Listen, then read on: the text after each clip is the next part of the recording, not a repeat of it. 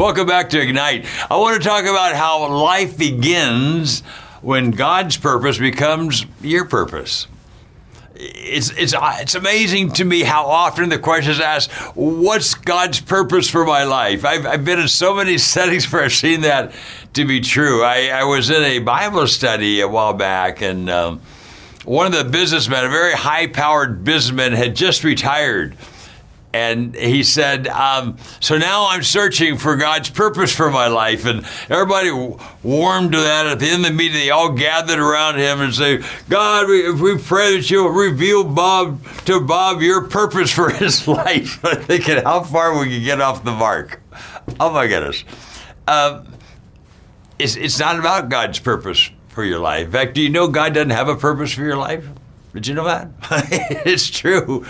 You can't. You you could search the scriptures inside out. You'll never find God's purpose for your life, um, because there's only one purpose, and it's God's purpose.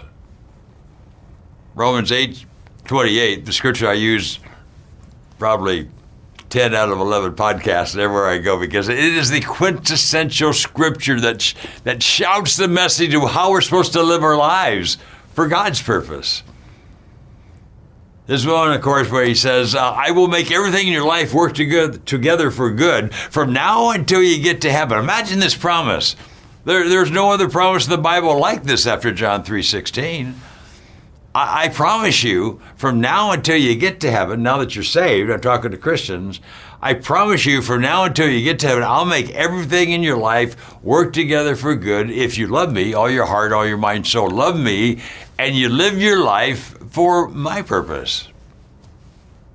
And there's no question about what his purpose is to seek and save the lost, to, move everybody every day closer to, to Jesus. So then, how does that relate to us? Well, then in Jeremiah 29, he talks about that famous verse uh, For I know the plans I have for you.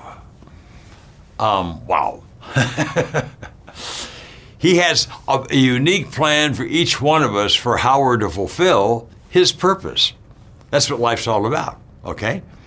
Uh, I've told this story many times, but it's appropriate right now to repeat that I was sharing my faith so often. Karen and I both, uh, my wife and I, were both sharing our faith so often that we had concluded that God was leading us into full time ministry.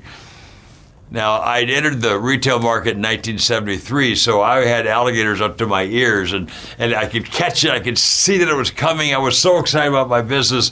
But at the same time, I felt this tug of going into full time ministry, and I so I closed the door to my office this one day and and prayed the most fervent prayer of my life. I said, God, I want to do what you want me to do, I, whatever it is. And you know as much as I know that if I leave my business, I'm the third generation leader of my business. If I leave it, it will fail. And I have two little girls to feed, by the way. but if you want me to go to full time ministry, I would do it. But I, but I said to him specifically these words, but you almost have to tell me in an audible voice. And he did. About 20 minutes later, a guy walked in my office by the name of Dave McNutt. You probably already know the story if you followed me very long on this, but it's a profound story how I'd never spoken to this guy. He was in my church. He'd spoken from the platform. I knew he was a missionary kid, grew up in Africa, but I'd never exchanged a glance with him. And now he's in my office. and he walks in and saying, I was just in the area, thought I'd stop by and find out uh, how's it going and I made a snap decision that as a missionary kid, he probably wasn't into cool cars and shiny paint finishes. So I started sharing with him faith sharing opportunities I'd had right up to the day before. And he looked at me, he says, God's given you a wonderful ministry here, hadn't he? I said, Whoa, wait a minute. What are you saying? Why would you say that? He said, Well, a pastor can't reach the people you're reaching, but as a businessman, you can. It's obvious that your business is your pulpit. Um, it's also a lesson in obedience. What if he had not been obedient? I would have been a horrible pastor. I'm not a pastor. Thank God I'm not a pastor. I don't want the weight of a pastor. I just so admire pastors and what they have to go through. I'm a businessman. I love to sell. I'm a marketer. But we're also called to full time ministry. You, I, all of us, we're all in full time ministry, whether we like it or not. And God's plan for me was that I stay planted in my business and I use my business as my pulpit. Do you get it? my business is not my purpose. When I get to heaven, it's not going to matter how many bottles of car wax I sold. The only thing that's going to matter 100 years from now is how many people are in heaven because of my influence. Or, or should I say, the only thing that will matter 100 years from now is how many people are in heaven because of your influence. And when you do that, you're living in the promise of Romans 8:28 that he'll make everything in your life work together for good. Now that is living in the fog. That is living in the favor of God. See you next time.